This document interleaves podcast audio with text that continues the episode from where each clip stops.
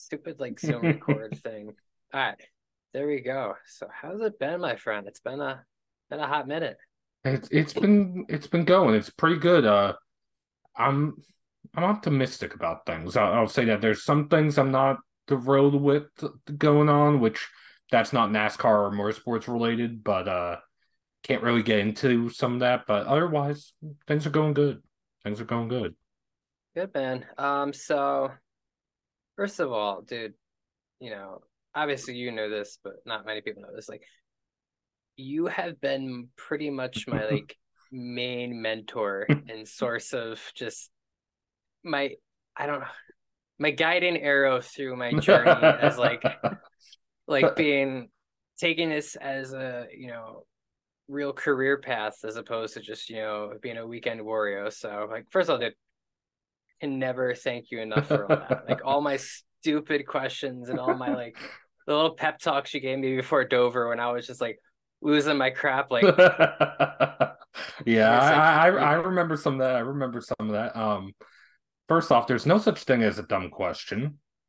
I, I always say that uh granted the only dumb question is the one that you don't ask which what I mean by that is essentially what Dave Moody says when you question yourself does this question have to be asked? And am I the one who has to ask that question? So if the answer is no to both, it's probably a dumb question. but that being said, I, I know I've helped you out. I, I'm also helping Olivia Whistle out. I'm, I helped Joseph Sirigli out uh, when he was first starting out. Um, I'm kind of helping along with Jacob Seelman, uh, helping uh, Cole Cusumano, Briar Star. Uh, granted, Jerry Jordan's helping them too, but I just I've always liked to help people. It doesn't matter where, when, how, and in part of that it's because going all the way back with my family, uh, there's people that I wish I could go and thank, people that I wish I could go and meet that helped my family out years and years ago, decades ago, that I know I'll never meet. So it's kind of my way of repaying the favor, paying it forward. And granted, it's not the same people, but it's my way of helping. That's in part why, at least my day job is at uh, Mitchell Community College here in Mooresville, North Carolina, uh, as an administrator in the tutoring center. Granted, I originally took that job as a tutor way back when because I was a student there. And I turned that into eventually uh, an administrator position after I graduated because honestly, it was close by with mom's health the way it was uh, in 2018. And it, it's an easy job. It's frustrating right now. Um, there's things I want to say about it that I can't, but um, it it's a good way to give back. It's a good way to help people, and it, it keeps me fresh as far as whether it's math skills, chemistry, biology, history, etc. Which a lot of that I also use in a, a, lot of the NASCAR stats you see me posting on Twitter or in stories each and every single week. You're you're you're like an unlicensed. I don't know if st- statisticians are like licensed, but you're basically like you know, it's, it's nuts. And dude, like in a way, would it be unfair to call you almost like a philanthropist in terms of just like helping opportunities and stuff? Like, in a way, it almost seems like that. And especially, you know, I know you've had a you know a really hard couple years, past years, you know, personally. Yeah. And well, all you all you do is just give back. It's awesome, man. well, the way I I've always looked at it, and this is even before I was in the industry, that NASCAR is a big family. Granted, a dysfunctional family but a big family nonetheless. So uh, the way I see it is I'm not just helping a friend. Whether I'm helping you, I'm helping a brother. If I'm helping Olivia Whistle, I'm helping essentially a little sister, so to speak. Uh, and no offense, Olivia, if you yell at me, I understand. But uh, the point of the matter is, I just like helping people. And I guess you could say a philanthropist, mentor, however you want to word it. Um, also just you know where for me i try to do a mitzvah a, a good deed each and every single day and it's because of that that's another reason why i try to help people, whether it's through advice, whether it's uh, direction, or whether it's literally helping them with a math class or a history class. No, it shows that it's something you're passionate about for sure. I mean, even back to like I don't I don't remember how we met, but even like back when I was still like a teenager uh, and like you're helping me with uh, iRacing. Stuff, I was gonna say know? I I remember how we met. Uh, it was a certain Facebook group. I thought that was it, but I was like, yeah, it, I don't know why some like iRacing stuff crept in. I'm like, well, was it well, iRacing? Well, he, here's how that? here here's how it was. It was that Facebook group. We're gonna un- then, unknown, unmentioned Facebook group. Yes, we've shunned them. Yes, and you, myself, uh, Gabe Wood, Zach Passon, Henri. I think it's Henri. It might be Henry. Uh, Durand. Um, we all were on iRacing. We made this separate group chat because we were all on iRacing, wanted to race together every now and then. So that's where the iRacing came in. Mm, okay, yeah, yeah. Dude, that how old is that group chat now? We got to be pushing five years old in that group chat. You, you know, I can try to see. I don't know if it if hmm. uh Messenger still shows when I go to the info when it was created. Now, for the 99.99% of people that have not in that group chat watching, every single big news story in motorsports, the first way I found out was people in that group chat. You know, everything. Hey, it wasn't always me. It was not always me. I'm it wasn't I'm always you. Yeah, I'm good. I want to say that's. That, that I'm good. Preface that. yeah. You, you go, you go. There's that little delay that lets us talk over, but I mean, everything from Jimmie Johnson retiring to like Ryan Newman is still alive. Like, you know, that night in 2020, every single big news thing was broken in that group chat. And it's like, I, for me, like, I think about it, like, the group chat's low key a fundamental part of my life, and there's like six of us, six or seven of us. Yeah, six or seven of us, and um, I can't find when it started, but I know it started before I was a media member, so it has to at least be eight years old. Is that old? yeah, it has to be Holy at least cow. eight years old. yeah. That's literally like a more than a third of my life. so we started iRacing. Oh, in that group chat. Um, well, a Facebook group. You did a lot of like the trivia nights and stuff too. I did, and I remember uh, the admin of that group, I often pissed off because I'd be correcting him on some of the stats or trivia that he had.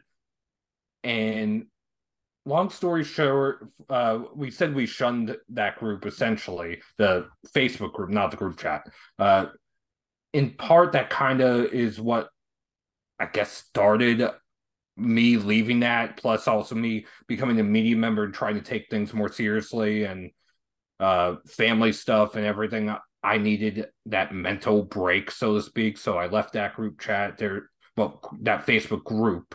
I didn't leave the group chat with you, Gabe, and a few others. Um, kind of same thing happened recently for me with uh, Monday Night Racing.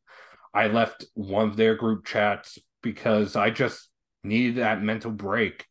Uh, didn't like some of the things that were going on. I'm not going to name names because it's not fair to certain people in that. And I don't really want to disparage the league too much because, again, some of the opportunities I have only came about because of that league. But at the same time, there's things that I haven't liked, and there's been things that I've had to do uh, in order to compete each and every night uh, they ran and honestly, I was making myself sick. Uh, there's other leagues that I'm looking into running. There's like a FTF, for example, which is Justin Melillo's league, and Kicking Tires uh, does sponsor some races in that. But uh, it it works better with my schedule, and it's probably going to be better for my health long term as well.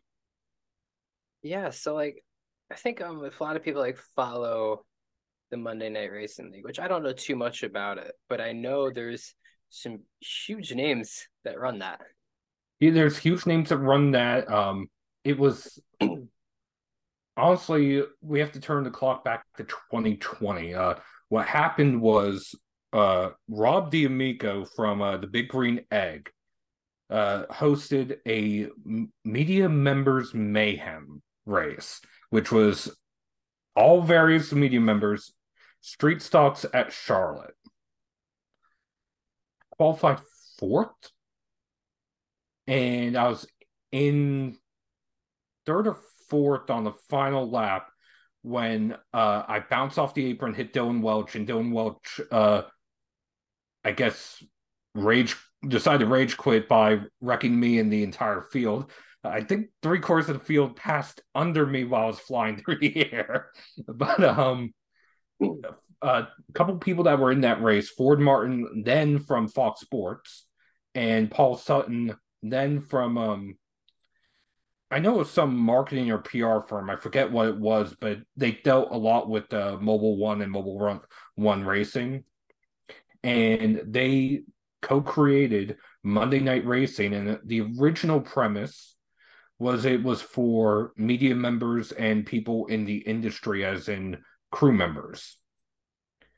By midway into season one, uh, we had brought in, uh, or well, they had brought in Ryan Vargas and from season two on, there's been more drivers, whether it's Garrett Smithley, whether it's Parker Kligerman, uh, Dale Jr. making a couple appearances. Kyle Busch sponsored the league for a season. So um, you've had a lot of big names. Uh, Anthony Alfredo comes to mind as well. Uh, but it's not the only league that has all of these pro drivers in it. Uh, UFL, Untitled Friends League, has a lot of pro drivers, whether it's uh, Corey Heim, Brandon Brown, Toni Breidinger, Jesse Love, uh, Ryan Vargas, etc. And then you also have Core, which is a little more oriented towards people who are streaming, uh, basically an influencers league. But a lot of these drivers also do stream, so you do get a Ryan Vargas in there from time to time. You do get a uh, David Schildhouse, who I think is the VP at, now at Alpha Prime, if I remember correctly. Uh, so you have a lot of these big names. Honestly, and again, this is not to disparage or to call anyone out, but there's probably some that maybe we're taking it a little too seriously. Granted, yes, iRacing is a sim. Yes, it's a league with a championship and payouts and stuff like that. But honestly, the toxicity maybe could be toned down a hair. Um, and again, that's not j- directed towards anyone specific. I'm not going to, you know, sit here and do that. Um, but at the same time, I will say that league has gotten me opportunities that I would not have had if it wasn't for that league. Uh, I got several exclusives with Ryan Vargas last year. Um, I got a couple of interviews with um, well, Brandon Brown. Kicking Tires already had a deal with, but I got some you know extra interviews uh, with him, in part because of that, in part because of the kicking partnership uh, he had at the time. And I know I've also gotten some connections, whether it's with Rajah Caruth, whether it's with uh, I really haven't used all of them per se, but I know uh, Garrett Smithley recognizes me because of that league. So there's connections and there's people that I can turn to for an interview that if it wasn't for that league, they might not know me or might not know me as well. Granted, I know my skill level. Season one, I was like top five, top 10 most weeks this most recent season, I'm running faster lap times than I was in season one. So I've at least improved in that. But I'm running top 30, top 35. Granted, there's a lot of good people in that league, which, you know, good, that's good for the league. But it's also frustrating for me as a competitor to know that I've improved, but yeah, I'm further down the running order. Yeah, it's so, like no fault of your own. Either. Yeah. It's like you know, like you know, that's kind of like the whole reason of this podcast is just like just media members. Oh yeah. I oh, hope yeah. I really hope it doesn't follow the trajectory of that league where it's just like, oh well, you know, just once we can have Ryan Vargas come on here. But actually, Ryan would be a good one though because and, he does do media. Yeah, he does do media. He's done, uh, if I remember correctly, he's done some uh, broadcasting on iRacing, and he's also uh, been on the international broadcast for uh, NASCAR for the Xfinity Series, and I think and for the also, Cup Series as well. He's also like TikTok famous. He's like the yep, face of NASCAR on TikTok. I was going to say that's one reason why one of the stories last year I wrote was uh, on his social media prowess, and he's actually gained a handful of sponsors through that social media connection, plus through iRacing as well. Which you know, kudos to him to be one of the first to really cultivate that. I mean, yeah, you could say Josh Wise with the Dogecoin Reddit stuff years ago. And yeah, you could say there were a handful of others, whether it's um GoFundMe, uh, like Kenny Wallace comes to mind uh, when he was sponsored by the U.S. Border Patrol, except they couldn't sponsor him when the then Bush Series raced in Mexico and Canada. So he would have his fan club, or which was essentially, well, I shouldn't say a fan club, but you get the general idea. So it's one of those where fans and uh, local sponsors and this and that do take notice on social media. And uh, there was one story for Vargas last year at Richmond, uh, the first Richmond, well, Xfinity only had one Richmond race, uh, but the first Richmond race weekend, he had mentioned that he didn't have a sponsor.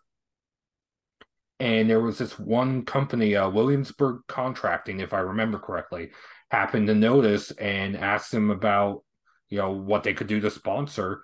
I think they paid for his tires that weekend, and they were eventually on his Xfinity car at Martinsville later that, in the year. And I believe they're going to be on his truck for a handful of races this year. So social media is powerful. Uh, I always say, you know, anyone who ever asks me um, to be careful what you say on social media. Uh, I know from well before I was a media member. Uh, I was always careful because I I work at a college, so you know it's one of those where I I have to walk had that. Eggshells. Yeah, I already had to walk on eggshells, but at the same time, there were a handful of moments here and there on social media that uh, I remember that maybe I could have handled better.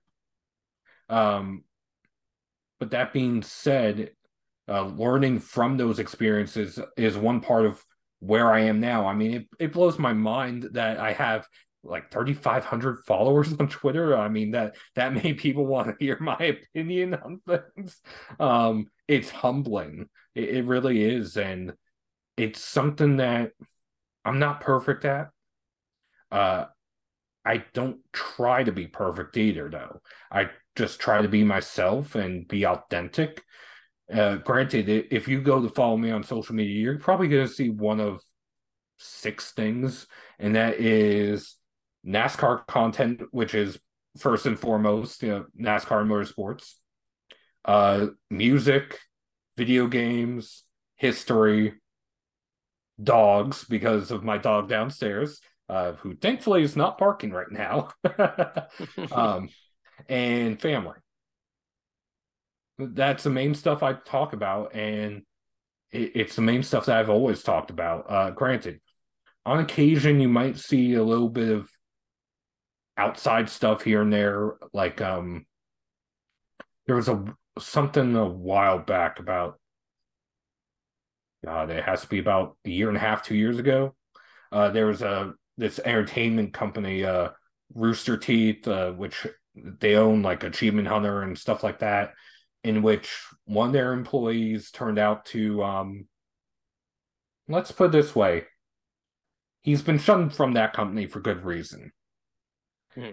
and i actually commented on that on social media and since then i actually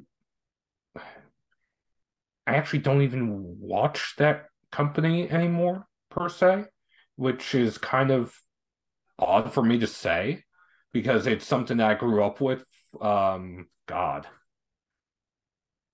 I started watching it in 2008, around when it was created. Uh, if anyone he, has ever heard of uh, this the web series Red versus Blue, uh, it was basically a machinima animation uh, of uh, the video game series Halo.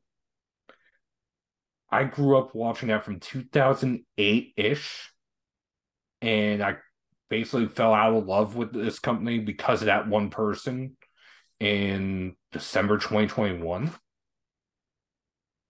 So 13 years of my life, so that's almost half. Or actually a little under half, so yeah.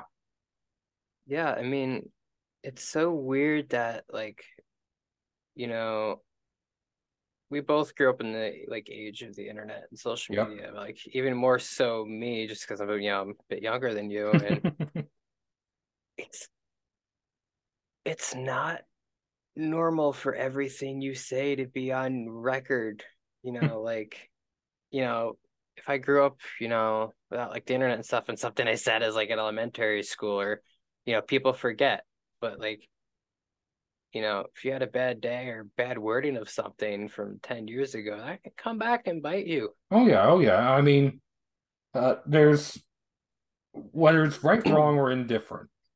There are people uh, on Twitter that I'm friends with, that I'm in a group chat with, that do go and look up to see what some drivers may have tweeted uh, 10, 12 years ago.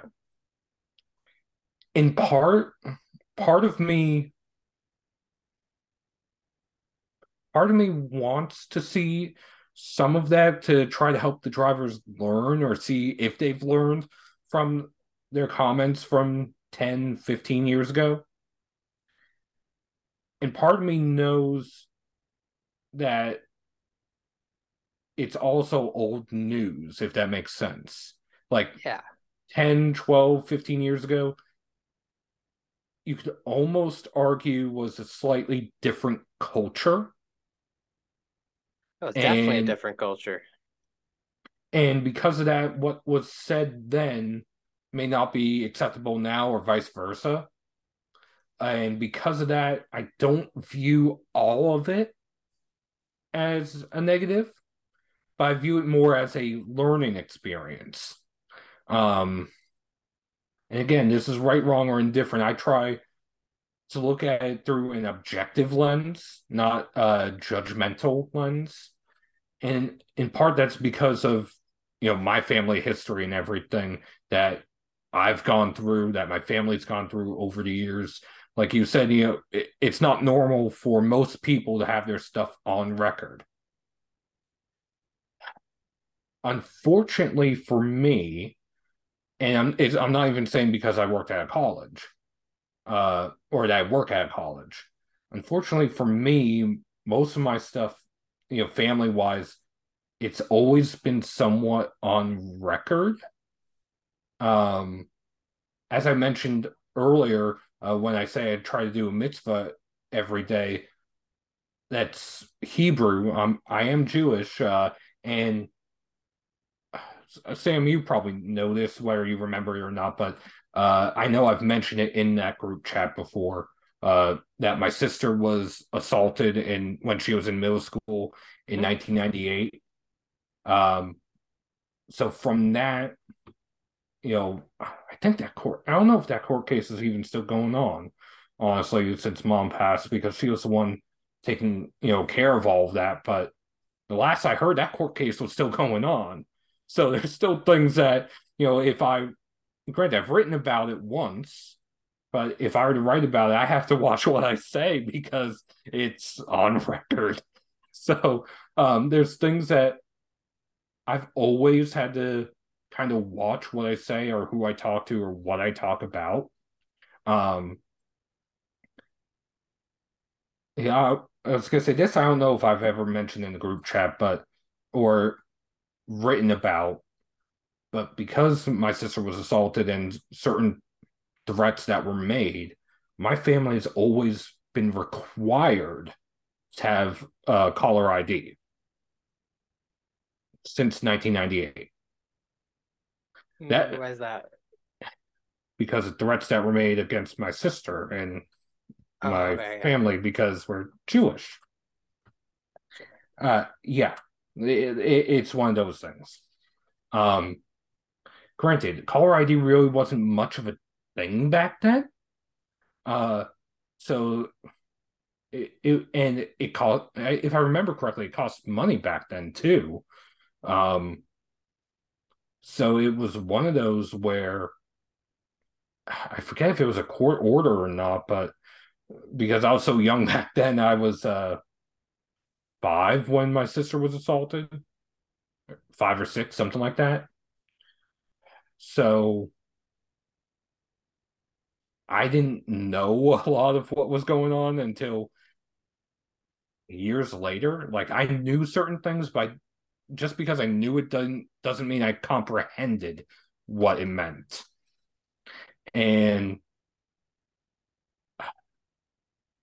to put more context to it and why you know it was as big of a deal as it was, the two girls that assaulted my sister were the granddaughters of the head of the Hitler Youth of the camp my grandmother was in. Yeah, it's funny how the world works sometimes. But it's one of those, and I hope I didn't just get your podcast demonetized, or at least this episode with that. No. But eh, but anyway, um, it's one of those where I've always had some sort of adversity to go through, whether it's both of my grandparents surviving the Holocaust, whether it's my sister being assaulted, whether it's mom's heart condition, whether it's now dad's Parkinson's. Um, I've never known what a normal life per se is.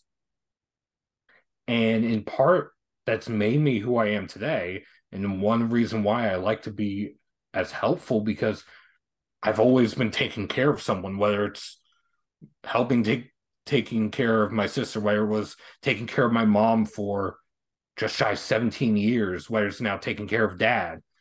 Uh, it's just something that's always been there for me, and it's something that feels natural for me because I essentially grew up doing this.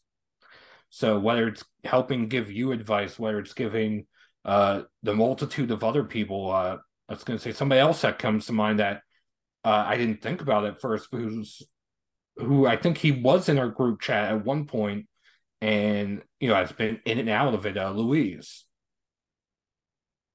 uh, Luis Torres, and he's somebody else that I helped. I remember, I remember being at Motorsports Tribune in 2017 and Luis had reached out to Joey Barnes, who owns Motorsports Tribune, about uh, doing photography and writing for them. And he had told me about it. And I said, yeah, I'll talk to Joey. And I messaged Joey, and he, uh, Joey called me up saying he literally just emailed me, How do you know that? I'm like, Oh, I, I've known Luis for like four years, you know, and he and I were chatting. And I, I know I put in a good word for him there. I put in a good word for you at uh, uh, the podium finish. I know it's something that I've recognized either the same or the similar determination, passion that I had when I was coming into the industry. Uh, I remember the first year I was writing for Motorsports Tribune. I wrote a lot I'm not really a fan of the stories I wrote back then.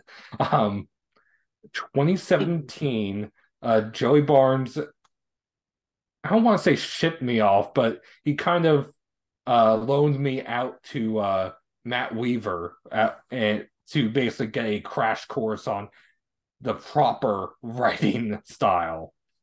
And uh, I wrote for Short Track Scene that summer uh, covering the summer shootout, and Weaver and I were actually joking at Daytona a few weeks ago that uh, a he was surprised at how well Legends car stories did, for one, and for another that he has to laugh because all of the names that I covered are now the ones that he's covering in late models or in ARCA or in the truck series, whether it's uh, Sammy Smith, Chandler Smith, Isabel Robusto, um, Rajah Caruth, Brad Perez. I mean, you name it, they were all there at one point or another in the summer shootout.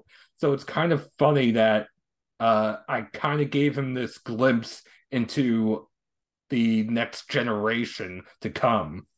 Yeah, but, I'm sure uh, you are covering them as they make their NASCAR careers. Oh yeah, and uh, there's stories of you know races that I watched uh, in the summer shootout uh, that there's one that if I remember correctly, Gracie Trotter had one, and this was her second win. They only had won green flag lap. They ran out of time. Oh so, my goodness! Yeah, and then That's brutal. But still, the, the the point of the matter is, I got to see a lot of these drivers that are coming up that people haven't heard of. Like, uh, I've often talked about Isabel Robusto in uh, the NASCAR Media Corps and talking to people, and they're like, "Who is she?" And I tell them all these different stories, and they're like, "Oh, okay, well, we'll have to watch." and it's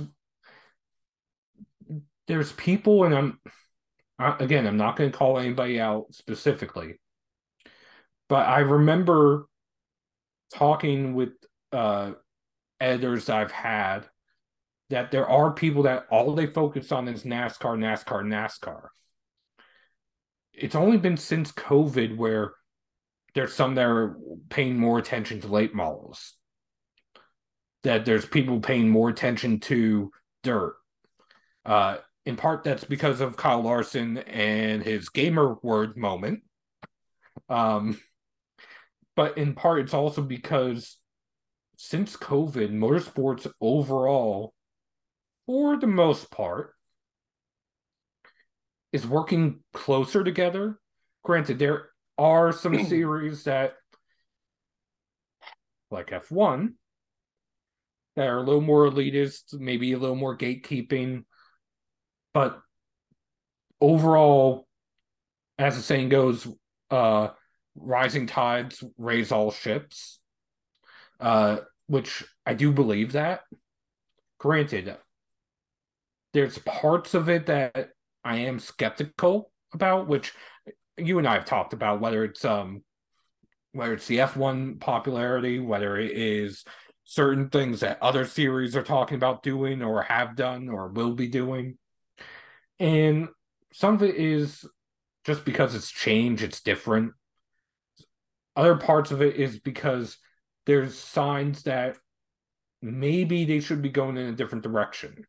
Or maybe the fan base just isn't understanding where they are, if that makes sense.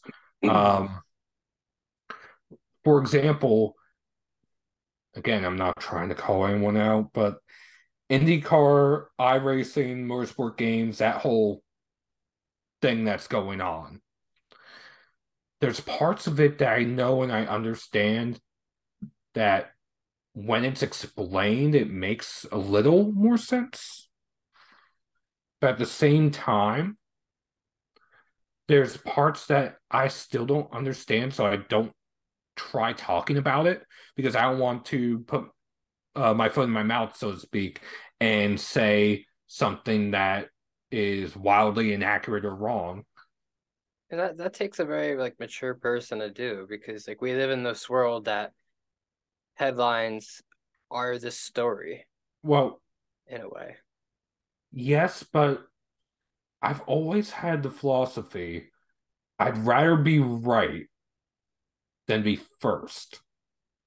And the reason why I say that is I've seen plenty of people, not just in motorsports, but whether it's uh, like local news, politics, uh, business, etc., put something out and it'd be wrong. Um, a, a perfect example of that is this past weekend, or well, last week, when ABC tweeted that story on Jesse Iwuji. Oh yeah, I remember that. Yeah, Yeah, that saying that- over.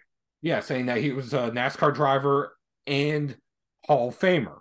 Granted, what they meant by Hall of Fame was he is a part of the military and motorsports exhibit at the International Motorsports Hall of Fame at Daytona. The way they worded the tweet, though, it reads as if he's the, in the NASCAR Hall of Fame. I understand how that mistake can happen. Especially if you're unfamiliar with the sport. you Yes, yes. But again, this is one of those where I'd rather double, triple, quadruple check what I'm writing than to be the first one to have it out. Granted, I've broken a few stories over the years. Um, I think the first story I ever broke was uh John Wes Townley getting a waiver after he had that concussion in 2016. I didn't break another story until 2019, which um it was Danny Bohn uh and his plans to run full time in 2020, which in tr- in the truck series. Granted, that got derailed by COVID, but you know that's neither here nor there. Um, and then the most recent thing I broke had to have been it had to have been uh, one of the exclusives Ryan Vargas gave me, in which he was um, becoming a board member of the Faces uh, charity.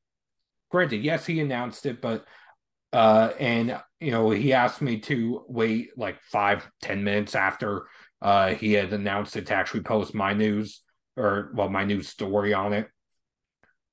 It wasn't until like eight o'clock that night that I realized he gave it to me as an exclusive because no one else wrote about it. So that was Poor kind of uh I was gonna say, well well here's the thing. You say poor Ryan. Again, I, I I have to credit Monday Night Racing for this, you know, for getting to know Ryan the way I do.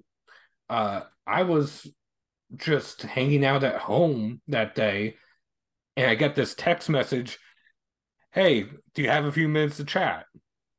And I'm like, "Sure, what's it about?" And he goes and proceeds to give me the entire story. So I don't know if I was the only one he reached out to or if I was the only one who saw it as a story.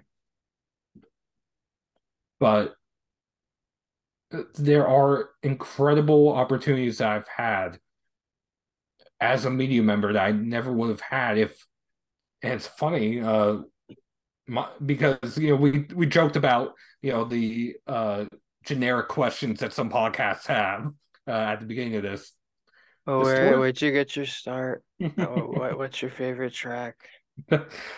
I I joke and I joke about this often I might have one of the more unique stories and uh journeys to where I am now. Because funny enough, like we were talking about earlier with that uh group chat uh, centered around iRacing, my journey started with iRacing back in 2011. Um I joined the service, you, you know, on the sim uh and I was on this team, except I had a shit computer. like, it runs some tracks, but others, the frames, if I were on track, were horrible. So I basically had relegated, or the team relegated to me, yeah, that I would be the spotter. And they nicknamed me Spotter Seth. And I wanted to actually try to run, and I wanted to compete. So my idea was, well, if I can't run the cup car, let me run the Indy car. You know, let let's see if we can start an Indy car part of the team. Well, I go and I start running the Indy car, and I find that you know I don't have any issues with frames or graphics or anything like that. And I grab the attention somehow of uh, these two brothers, Matt and Ray Kingsbury, who run at that time Last Lap Motorsports, and they offer me a spot on the team. I'm like, well, at least I can be competitive with someone. So yeah. so I left what was then known as the Professional Sim Racers Group, PSRG, and I joined Last Lap Motorsports. Fast forward to today, the other members of PSRG include Malik Ray, who is a current Coke Series driver, Colin Kieser, who is a current Coke Series driver, Stephen Esney, who is a former Coke Series driver, John Adams, who is a former Coke Series driver, um, Brandon Cherburko, I don't know what happened to him. And then Seth, who is a former PSRG driver. yeah, and and there's one other um who I don't know how to word it, but uh, I know he's a, more of a YouTuber now. I don't know if he's still. I think he. Honestly, I think he might. I, I don't know exactly what happened to him, so I don't want to speculate. But I know he's a YouTuber now. Uh, Austin Oganowski. Yeah, he he's yeah. Uh, he left iRacing a couple years. Yeah. Years ago. Um. So there's that, and I end up on Last Lap Motorsports, and after about a few weeks, you know, us getting to know each other, and me saying, "Oh, I work at a community college" and stuff like that. Matt and Ray come to me mentioning that they write for what was then in racing news, covering the IndyCar series, but they were about to go and start college. And knowing that I was in a community college, I had more time, they asked if they wanted to recommend me to take over for them. I was like, yeah, sure. You know, they were going to pay me in iRacing credits uh, in racing news. As one does. Yep. And I couldn't afford to get more tracks and more cars. So it's like, okay, this is a free way to get cars and tracks. Well, fast forward four years to 2015. I'm still writing for what was then rebranded iRacing News, covering the IndyCar series on iRacing.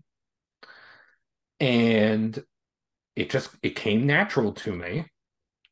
Uh, I happened on to Jayski one day in 2015, and uh, what was then known as Popular Speed was doing a contest in which they wanted people to submit like a story or an essay for a developmental journalist program.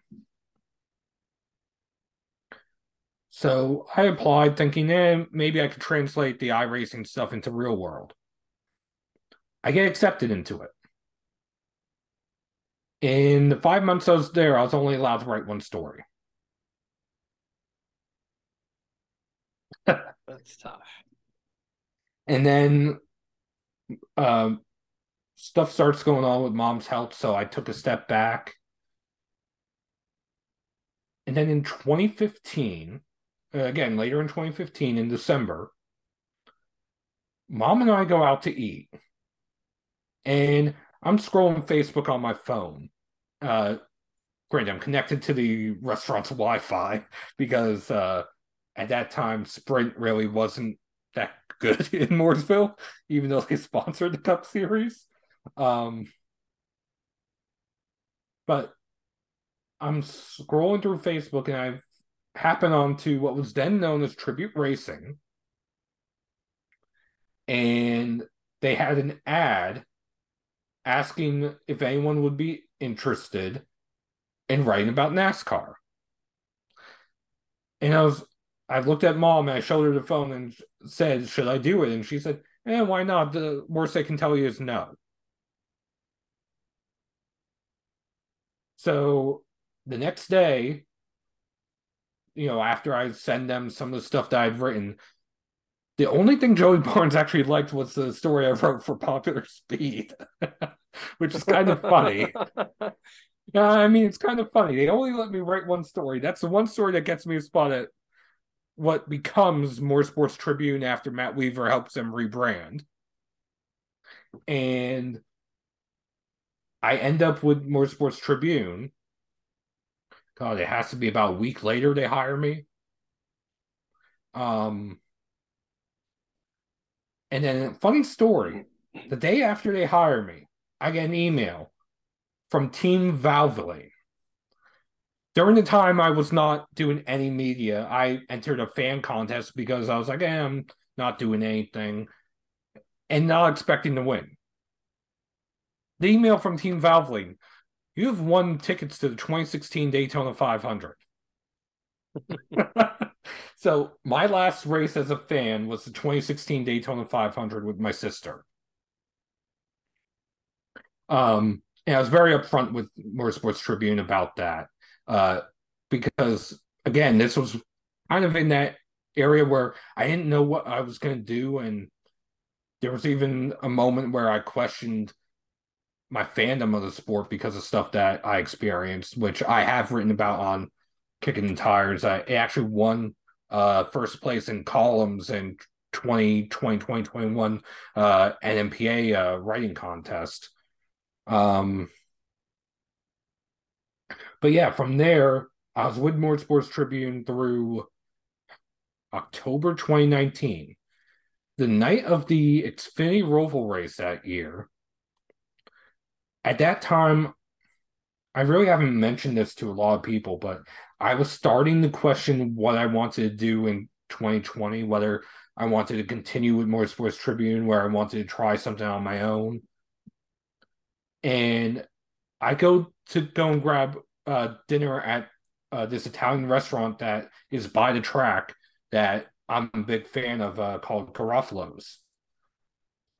However, because of construction that was going on on uh, the road, I couldn't get to the restaurant. So it's like, you know, I still want Italian. There's an Olive Garden a mile away. I'm going to go to that. So I walk in, and the host, it, you know, asks how many. I was like, it's just me. Is there a spot at the bar? And I go, I sit down about a minute or two later, in walks Jerry Jordan, Chris Knight, and a few other media members, and they say, "Why don't you just tell them to send your food over to our table and come join us?" Well, long story short, after I joined them, Jerry starts talking about esports and needing an esports writer, and I look at him and I'm like, "You know, I got my start in that, right?" A week later, he hires me as the esports editor at Kicking the Tires. So if it wasn't for that construction, I wouldn't have been at Olive Garden and I wouldn't have gotten hired by Jerry Jordan. I mean, strange how life works sometimes, right?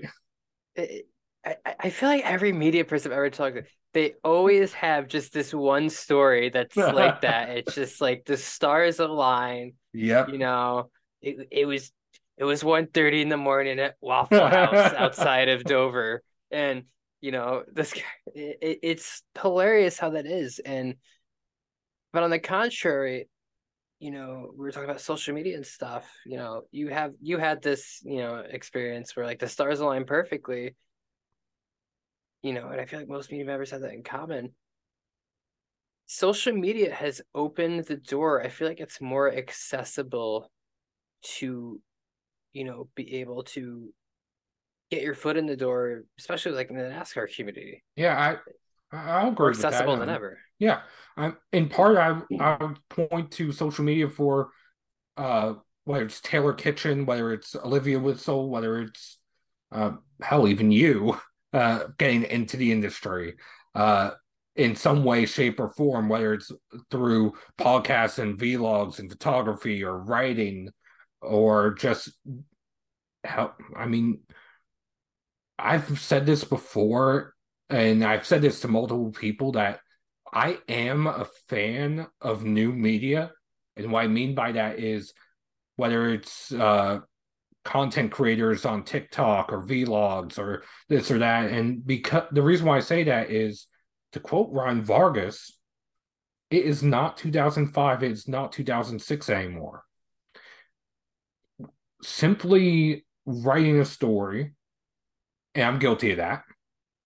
Uh, simply putting a sticker on a car, simply doing the same thing you've done for decades is not the only way to get a message across, and it's not the only way or the best way in some cases to attract an attract an audience and also quite frankly to get paid and the the reason why I say that is look at Ryan Vargas. He and I know I'm using him as an example a lot but he's one of the best examples of it.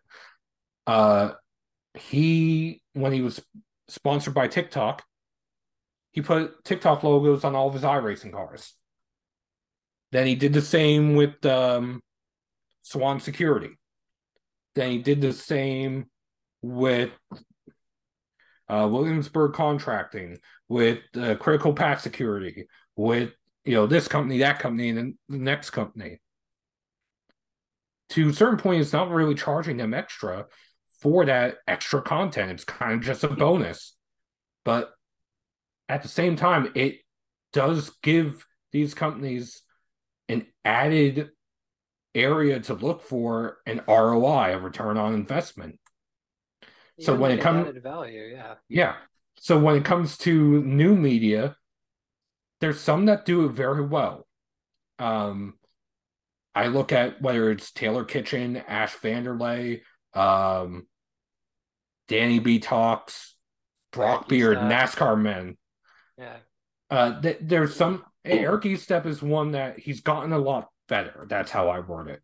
And no offense to Eric, I'm not trying to pick on you, but um, you have gotten a lot better uh, compared to uh, essentially what I saw in 2018, 19 ish. And some of that is because new media is so new. You kind of have to learn to get to a certain point whether it's ethics, whether it's respect, whether it's just general knowledge. And there's some that they have good moments, then they have moments where it's like, why did you tweet that? And I think you and I have a general idea. There's a lot of those. There, there's a. I think you and I have a general idea of some of the people that come to mind for that. I'm yeah, not going to yeah. name them because I don't want to call people out. Uh, we yeah, we I, am not that kind of person. But no, I know. But again, it's one of those where, I mean, I'll be honest. I'm working on a story on Brock Beard and NASCAR man on how they're preserving how on how they're preserving NASCAR history one video at a time. Brock Beard is a top ten media member in the yeah. NASCAR circle, and nobody talks about it. top five even yeah, uh, all I'm waiting on is Brock to answer the questions I sent him. Then I can put the story together and publish it. I'm working I can't on. Wait to read that. Yeah, I'm also working on, and this is in part thanks to um, the North Carolina Auto Racing Hall of Fame, uh, where I've covered their uh, Stocks for Tots uh, charity event every uh, winter. Uh, they're putting me in touch with uh, Bobby Allison for a feature. Uh, Bobby Allison, if I remember correctly, is a board member there. But um, yeah, there's Stocks for Tots uh, charity event, which it's run by Don Miller, who used to be the president at Team Penske way back when. Um, it benefits local children, uh, specifically ones uh, that have suffered from uh, child abuse. And let's see, last year they had somewhere around 70 drivers come and just sign autographs for two hours. And I don't mean just NASCAR. You had uh Herb McCandless, uh NHRA basically Hall of Famer. You had NASCAR drivers, you had uh IndyCar drivers. There's there's this fun story I have from that.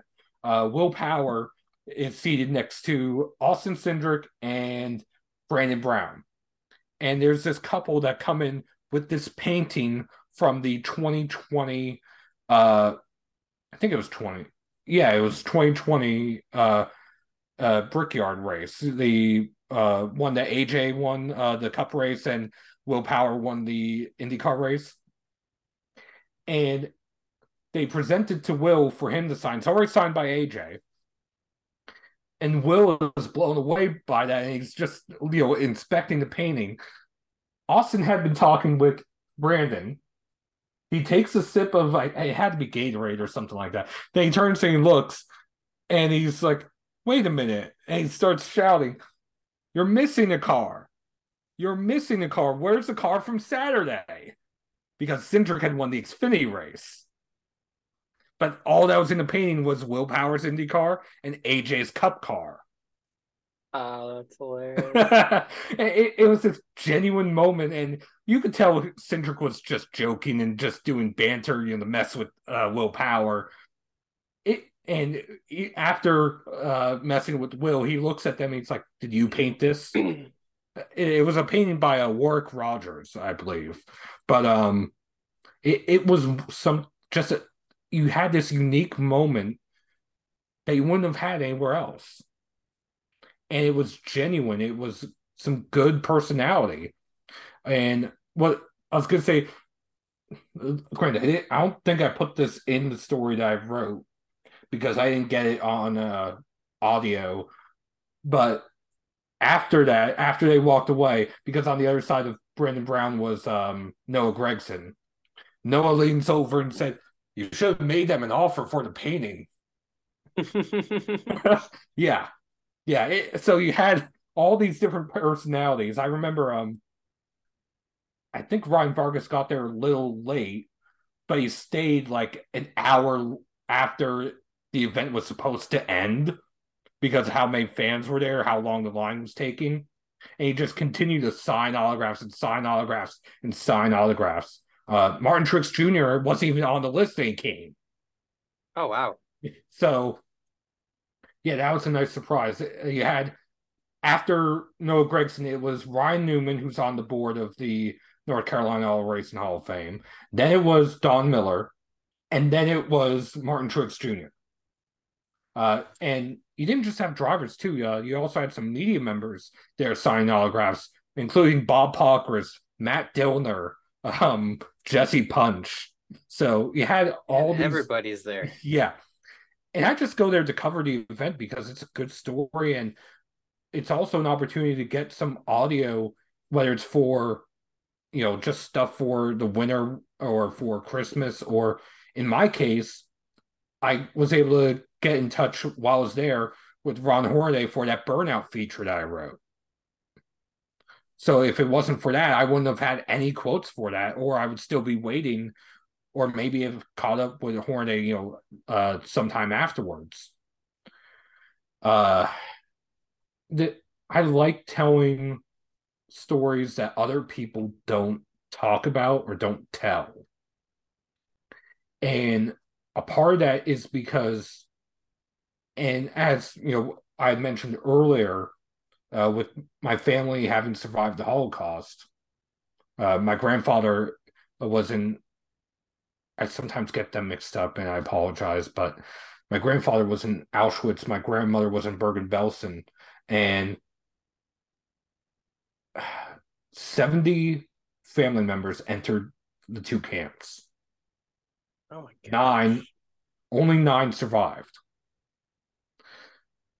And a lot of that history and my family history, after I get back to my grandparents, it's a black hole because a lot of the documents didn't survive. So there's stories that I'll never learn about, that I'll never hear about. Uh, mom knew a lot of it, but a lot of it she didn't tell. So when she passed, a lot of those stories disappeared with her. Um, and my grandfather passed in 2008 my grandmother passed before I was born. Uh, so there's stories that I've never heard, that I'll never hear. And I know I'm not the only one. There's millions of people whose stories that well, here's some of it, maybe whether it's a survival or through, say, the um, various Twitter accounts uh, like the Auschwitz Museum, the Holocaust Museum, that will tweet a photo and a brief story saying who this person was, where they were born, and what happened to them. And it, this is something that I've always wanted to do, and in part, I kind of have this opportunity to do it now, is to tell stories that people don't hear. And in part, one of the things I had been doing before NASCAR media took over Racing Reference, um, I had been contributing through uh, Vincent Delforge, uh, who was the lead statistician there. I would look up v- random drivers uh, while I had downtime at um, the college that I work at. I would use some of their databases again, you know, during some downtime, especially during COVID when there was no students allowed on campus. So it's one of those where I kind of had no choice, but I had to occupy my time somehow. I'll use their databases or the third turn or motorsport stats or driver database, just looking for information or even ultimate racing history, looking for information where it's birth dates, uh, hometowns, nationalities, or in some cases some missing DNQs and stuff like that for races. And I would send them in to Vincent and there's some races that uh like if I remember correctly, the 1971 season finale at Texas World Speedway. Uh, before I sent uh, what I found on Ultimate Racing History to Vincent, there were five drivers that withdrew from the race that were not listed, including AJ Foyt. And they withdrew because NASCAR and USAC were going back and forth as to whether they were going to allow their drivers to compete in the rival series. Mm. Yeah. So again, it's something that it wasn't included. Uh, and uh, there's a ton of uh, drivers that are on Racing Reference right now, or at least I think they're still there because I know there's a ton of changes going on there. Um, that the information is only there in part because of all the work, not just myself, but several others have done. But uh, I remember talking to Vincent one day, and I asked him out of curiosity if he knew how many drivers or races or information you know that I had submitted that you know added to the wealth of knowledge on racing reference and he flat out told me he stopped counting after he reached 175 yeah. And i was going to say some of the information is just as trivial as the average speed of a race. Uh granted that isn't always you know the most important thing to know. But um i mean here's a one of the fun fact kind of things i can say because of that research the fastest nascar race ever time wise was a nascar north series race not Busch north north and it was a 15 minute race caution free Oh. yeah. Where was it? Where, what track was it? Uh. Oh yeah, the track is tiny. That makes yeah. sense. So, but again, it's just one of those quirky things in history that it wasn't listed. And I happened, you know, to be scrolling through races. I was like, okay, what is missing info? What isn't missing info? What can I find? Again, during COVID, there was so little going on at the college that it's like, let me see if I can find a newspaper article. Uh, I remember one of the last things I helped update before NASCAR took complete control of the site was the caution uh, at a 1958 race at Bowman Gray Stadium. And all that was known uh, by racing reference was how many cautions there were and how many laps were run under caution. Well, I found this newspaper clipping that said what what lap one caution was and when they went back green, and then what lap another caution was. And based on that, I was able to do the math to figure out how many laps both cautions were and where they were and who was involved. And I sent that in, and it's one of the only races from, well, I shouldn't say only, but one of the few races from uh, the 50s that you could go back and look at and know how many cautions and who caused the caution because there's so little info from the early days of NASCAR, especially pre 1961 ish. Yeah, and it, and it goes back to like that time, you know, it's, kind of on topic, but um, you know, it reminds me a lot of the whole airbase speedway, that whole thing that Slap Yep. Shoes did. Yep. and yep. it's just like it's incredible what happens when you simply just dive in on a super specific subject and all of a sudden this thing that seems lost in history is like well we can tell you everything you need to know about it Yep. Um, like airbase speedway is probably, I would say it's probably one of the bigger reveals. I guess would be the way to word it in recent NASCAR history. As far as next to LW Wright well, yeah, which uh, definitely blew credit to Rick. Houston. Yeah, definitely credit to Rick Houston and um, God, I can't remember his name now. Uh, the other host from uh, Scene Vault. Um, but if it wasn't for them doing all their research, we may not, we may not have found the real LW Wright. The reason why I say that is there was a uh, NASCAR YouTuber, and his research was very good. However, the LW Wright he found wasn't the correct LW Wright. Like everything he had, it, it matched up circumstantially, but unfortunately, it just wasn't the correct one. So, but there are other stories in NASCAR history that are unknown, that aren't told, that haven't been told. Whether it is, for example, there was a race in at Martinsville in, think it was 57, I want to say, in which about 150 ish laps in, it started raining. And it got so bad that they stopped the race on lap 200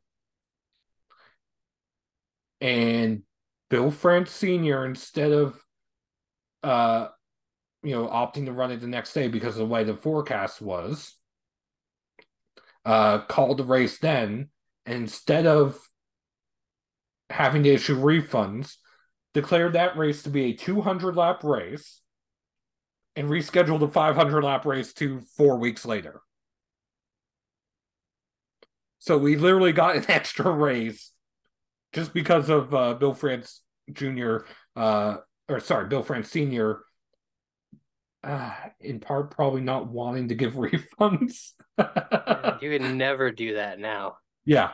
Um, there was also another NASCAR race. I want to say it was at Savannah Speedway in 62, which was called before halfway.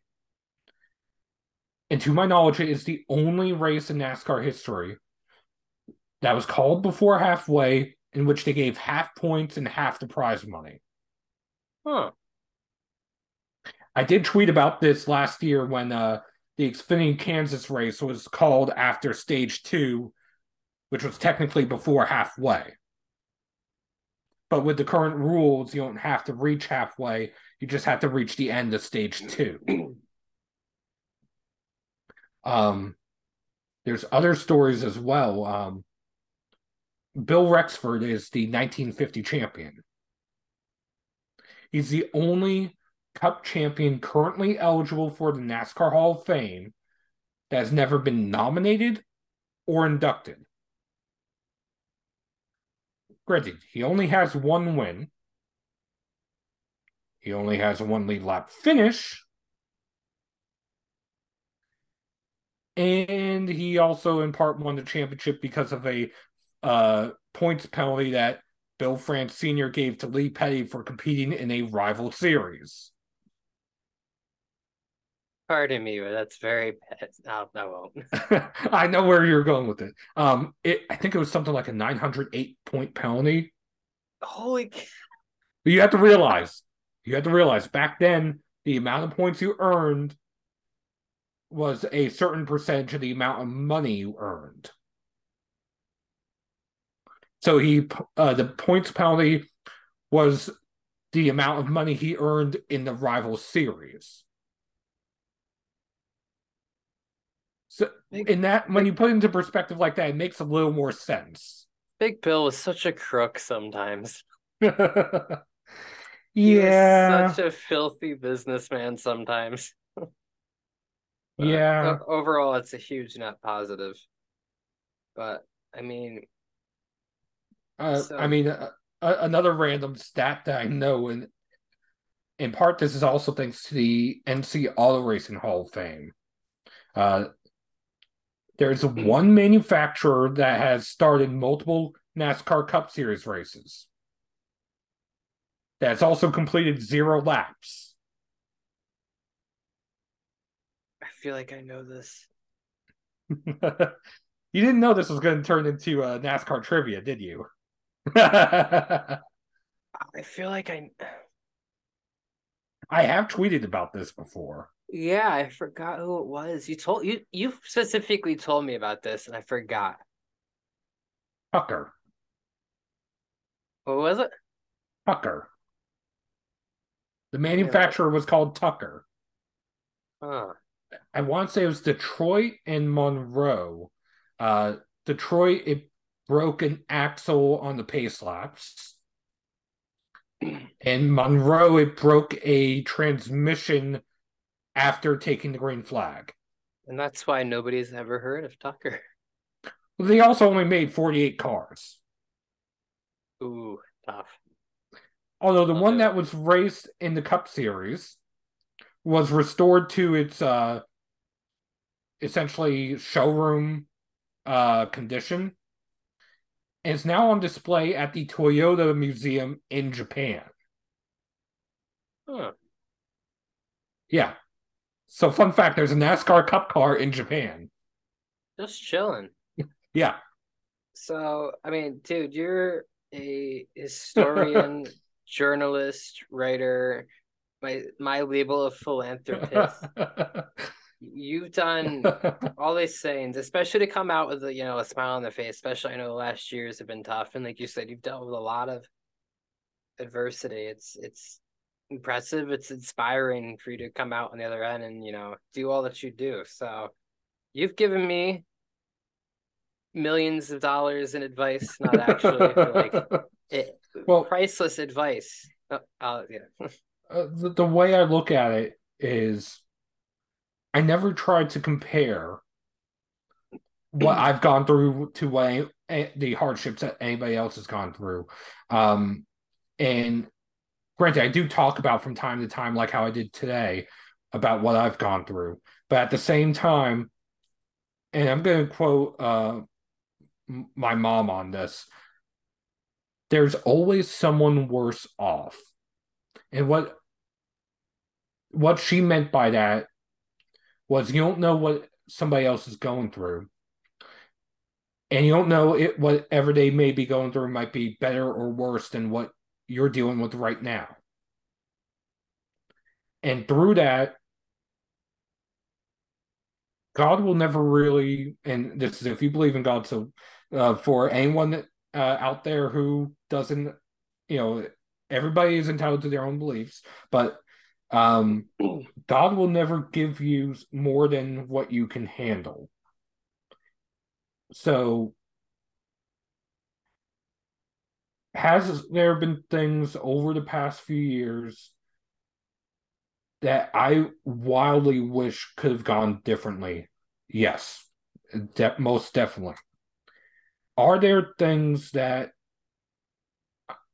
no matter how rough or how tough they were, do I appreciate what it's taught me or where I've gone with it? Yes.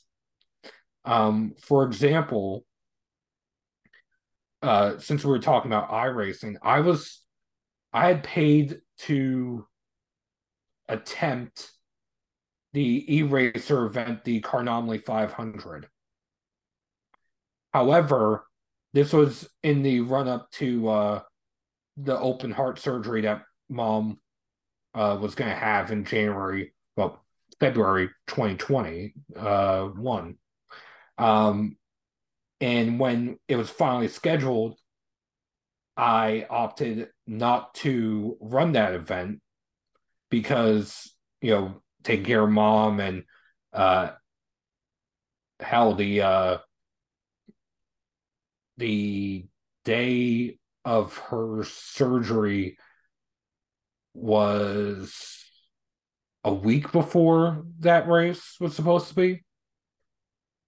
Um, so I emailed eRacer, which that's owned by uh, Parker Kligerman and Landon Cassill. and I asked them if there's a way that you know I could get a refund explaining everything that was going on. Instead of a refund, they gave me a $25 credit to use that in a future event, which I used that to attempt their Firecracker 400 later that year. If I didn't back out of that event because it was an open setup event on iRacing, I probably would have spent hours upon hours trying to make a setup to attempt to qualify, let alone race. Instead, I got to spend that time with mom in uh, some of her last days. And it's something that I'll never forget because if it wasn't for E-Racer uh, paid me back essentially uh, with that, uh, knowing everything that I had going on, if they didn't agree to do that, I probably would have forced myself to attempt to run that. Probably have either embarrassed myself or been a huge mess because of the headspace I was in, to be complete honest. But um there's decisions like that. Uh I mean, I'm sure you can see some of the diecasts I have behind me. I have a very big collection. And I'm not going to show it on the podcast. Granted, most of these drivers that you can see right here are retired. Um, this one is actually the one that I ran in Monday Night Racing a couple seasons ago. Yes, I have Bubba Wallace's iRacing car here, and I have multiple drivers. Uh, just looking around, I have an Alan Kulwicki one literally right next to me. I have a Matt Kenseth one uh, I have a shelf of a hundred yeah. just off screen next to me. Well, here's the thing: I counted. I know how much I had based on the spreadsheet that I have. I know how much I had before mom's health started taking a turn in 28 in October 2018. Of those that were on that list, uh, in 2018, I had to have sold somewhere in the neighborhood of 250 to 350 of them, taking care of her. I know where I'm at right now with how many diecasts I have. And I'm still somewhere around 150, 170 away from that peak that I was at. Um, granted, you know, I've uh, I have diecasts of drivers that mom was a fan of, that dad was a fan of, my sister is a fan of. Uh, I have some from way back when, from when I was simply just a fan. Um, but some in, in a column I wrote uh, early last year, there's a lot that I've never talked about more because I don't want people feeling sorry for me. And the reason why I say that is, like I said earlier, where there's always someone worse off. You don't know what somebody is going through, I don't want to take that attention away from somebody who truly needs it. Uh, I went through grief counseling in July and August of 2021. And it did help me quite a bit. I on occasion I still have a moment here or there. Um but the thing about it is I I just don't want to be that guy. And what I mean, like I said, uh, and I'm I might be rambling a little bit here, but um,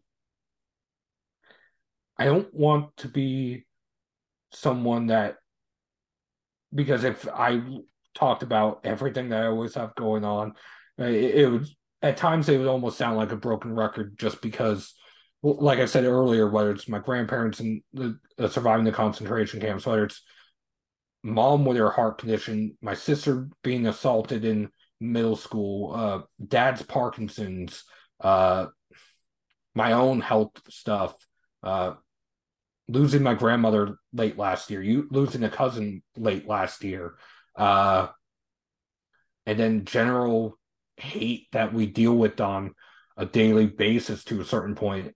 Uh, like uh, I was talking with a colleague of mine from Kicking Tires in Daytona. I have over 1,100 accounts blocked on Twitter. Oh my gosh. All for virtually the same reason. I'm sure you can probably figure out what that reason is. Yeah, man. That's not okay. So when I said I backed out of the Monday Night Racing group chat, you know, for my own mental stuff, it none of that was going on there, thankfully, and I don't think any of them would have ever do something like that. That being said, with the amount of stuff I have going on, I do try to open up, whether it's in like our group chat, whether it's uh, a couple of other group chats I'm in. Uh, there's there's one which, uh, granted, this is a little bit of an inside joke for us, but it's with a couple of other media members uh, and we we all live somewhat around the Mooresville general area. So we nicknamed our group chat Discount Dirty Mo Posse. yeah, because we all live in in or around the Mooresville area, but we're not as cool as the actual it's Dirty the, Mo Posse. It's the dirty. yeah. No, no, son, we have Dirty Mo at home. yeah, but um, I open up in group chats like that just because it's people that I trust, people that I know are there for me, whether it's our group chat uh, on Facebook, whether it's this group chat that I mentioned on Twitter, um, or even a couple of discords that I'm in, whether it's uh, the FTF Discord, the, the Legends of the Future Discord, etc. And it's something that by opening up to a select few people, it allows me that outlet that I'm not holding everything in. And that's another word of advice I'll give anyone is don't let whatever is bothering you fester.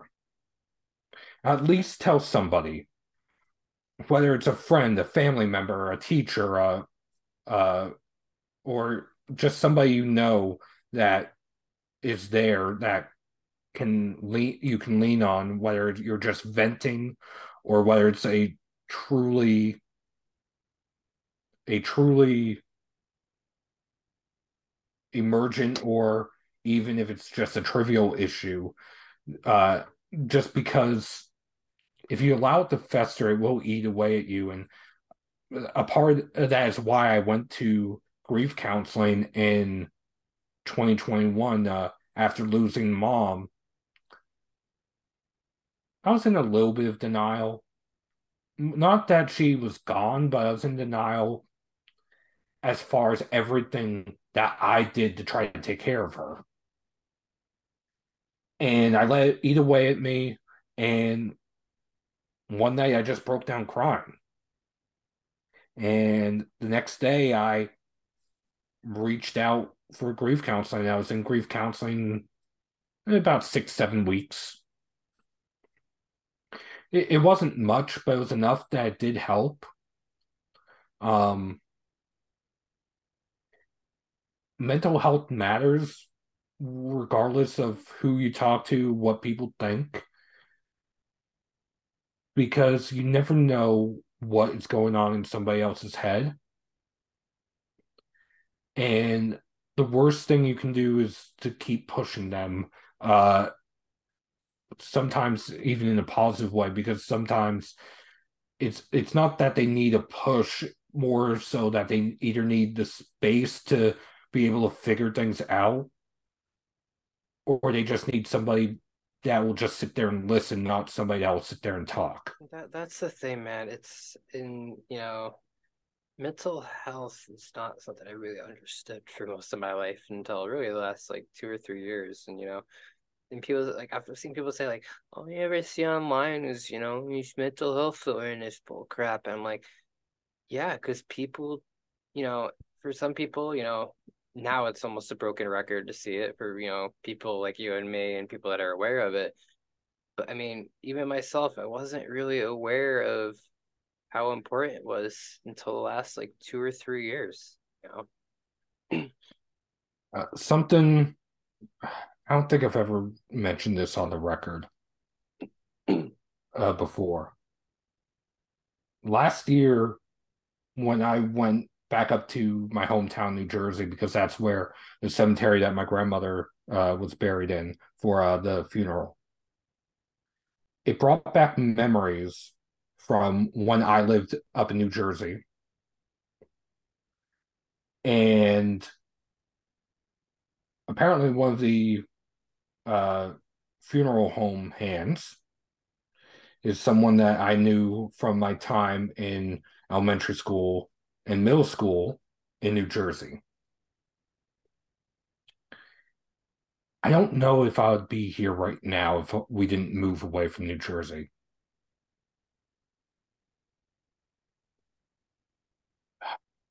I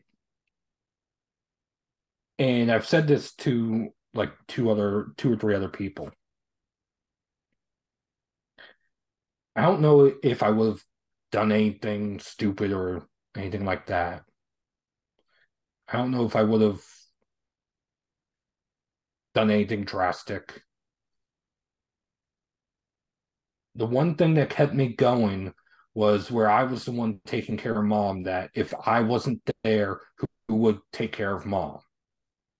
And that's what kept pushing me to stick around.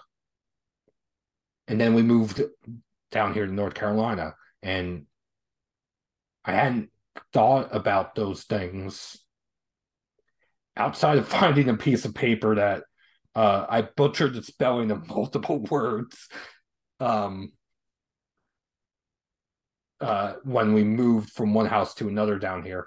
Outside of that, I hadn't thought about that stuff until I'd gone back to my hometown for that funeral.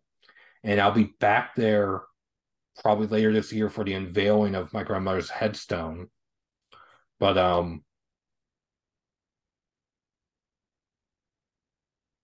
that's how negative things were there and I'm not just talking family but just general bullying and stuff like that um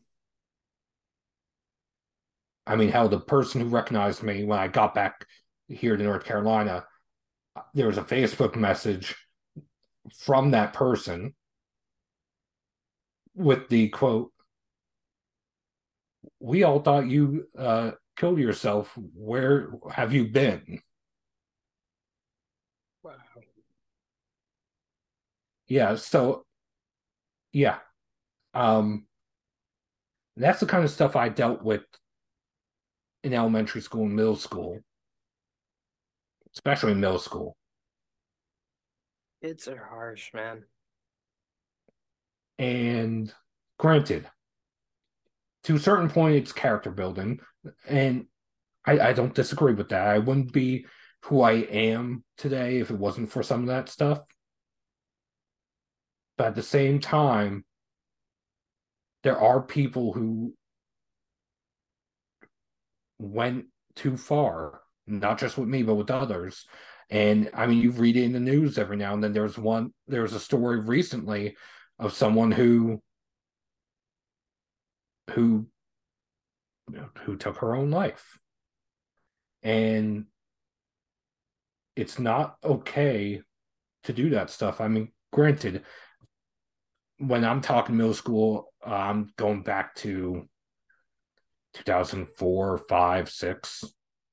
So it was a different era of a vastly different culture. Thank God social media really wasn't much of a thing then. Um, I I can tell you this much: if social media was a thing then, and I had to deal with all of that, I I, I probably would not have been able to handle it. And this is really the first time that I'm talking about this. I've, like I said, I've told a very select few people about this before.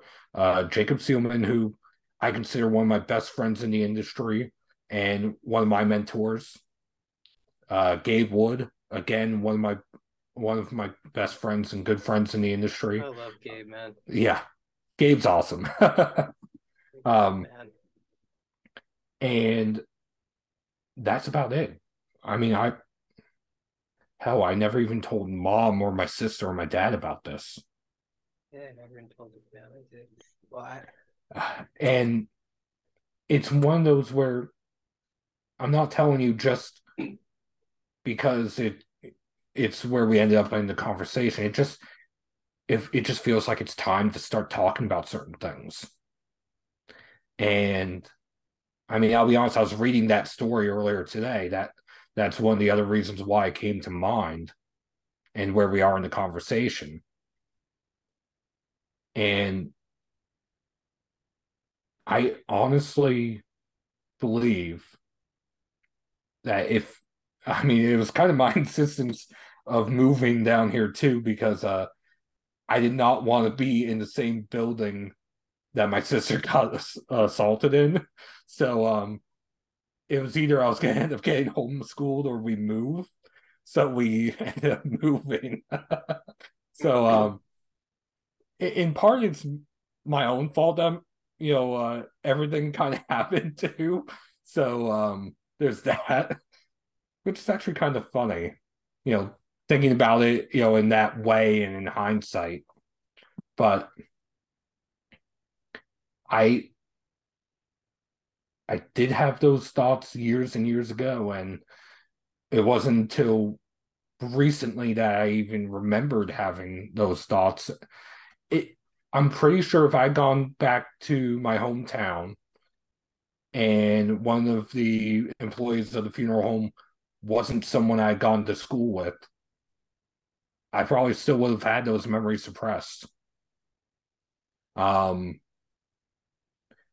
I'm not entirely looking forward to going back to my hometown later this year. Uh, granted, I know things are going to end up being fine and stuff like that. But I also, the other thing is the cemetery. I the the way the my hometown in New Jersey is. You have the middle school, high school. You have the elementary school I went to. Here's the cemetery. Mm. So you have to pass both depending on which way you go to because there's only one road into the cemetery and one road out. so um either way I'm, i kind of have to face those memories in one way shape or form and I know you probably weren't expecting to end up in this place no, on man, this I, show. um, no, I'm I'm happy and that you've been able to like open up all about this, you know, and yeah. Uh, again, this is something that I've never.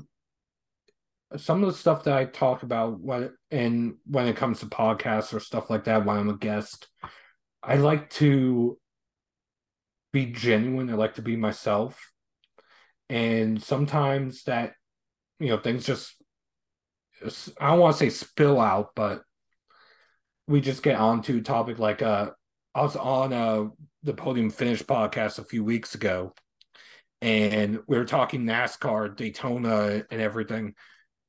And I brought up that Frankie Muniz story that I wrote. And it was just because we happened to be talking about Daytona and we happened to be talking about uh Earnhardt's record at Daytona. It's like, you know, something about Earnhardt, and we ended up going down that arc of Frankie Muniz, uh, at least having tested the same car uh, Sterling Marlin had driven at Daytona all those years ago. We ended up going down that rabbit hole. Um, so it's kind of funny how some things end up and just pop up randomly. Um, no, I'm, I'm glad we got I, rabbit holes. Yeah, I'm sure I'm gonna get inundated with some messages uh, once this podcast goes out. Um, I'm not entirely sure I'm gonna be prepared for some of them. Um, because this is a little bit of a side of me that I haven't opened up about before. There's certain things that I'm still keeping close to the vest. Uh, some of which I've talked about in our, our group chat before. Uh, whether or not you've picked up on it uh, in that chat or seen it, I'm not sure. Um, and some stuff which I have told select people privately uh, hmm. about different things, whether it's health, whether it's uh, other stuff, which again, I'll open up when I'm ready to, so to speak. But there's also things that I don't know if I'll ever mention. Um, in part, that's just because of I, I like showing what I have going on and family and stuff like that. But there's also things that I don't like people knowing too much about. And I'm sure you're the same way on certain things. Yeah, I mean, you're an open book. You're obviously an open book, and that's admirable, especially in you know face of such scrutiny and all the things you can uh, get from that. Well, I kind of take after mom in that sense, and the reason why I say that is, uh, mom could become best friends with a stranger after like five minutes, just chatting about different things, and uh, meanwhile, dad is very closed and reserved. I'm kind of in this middle where I can be a very shy person to somebody I don't know at first, but after I start getting to know them, it's like I've known them for five years. Yeah, I mean, um, I can I can go from like, you know, all closed up to being just like, yeah. So here's my work worst darkest memory, and it's been like 15 minutes. If you know, you can just you could just gauge the person. But yeah. Um. Yeah. So I actually have to record another podcast immediately after this, so we should oh. probably. Re- yeah. Probably... no, no, dude. Yeah, yeah dude love I love how this podcast turned out. So obviously, like I said many times, you've given me so much advice. So to any aspiring journalists, writers, what's a piece of advice you could give to somebody getting into this? A piece of advice to get into this. Um like where does one go? Well, one of the places I I have mentioned in the past is where it's Motorsports Tribune, the former outlet I've written for, Kicking Tires, the outlet I currently write for, the Podium Finish, where you've been a photographer for. They're all good outlets to help new people coming in, uh, like uh, Olivia Whistle, for example, who's currently with Kicking Tires.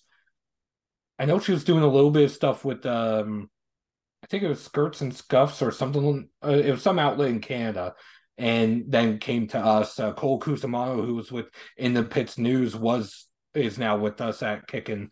Um, Luis Torres started out at Motorsports Tribune, uh, even short track scene, I would say, uh, with Matt Weaver, because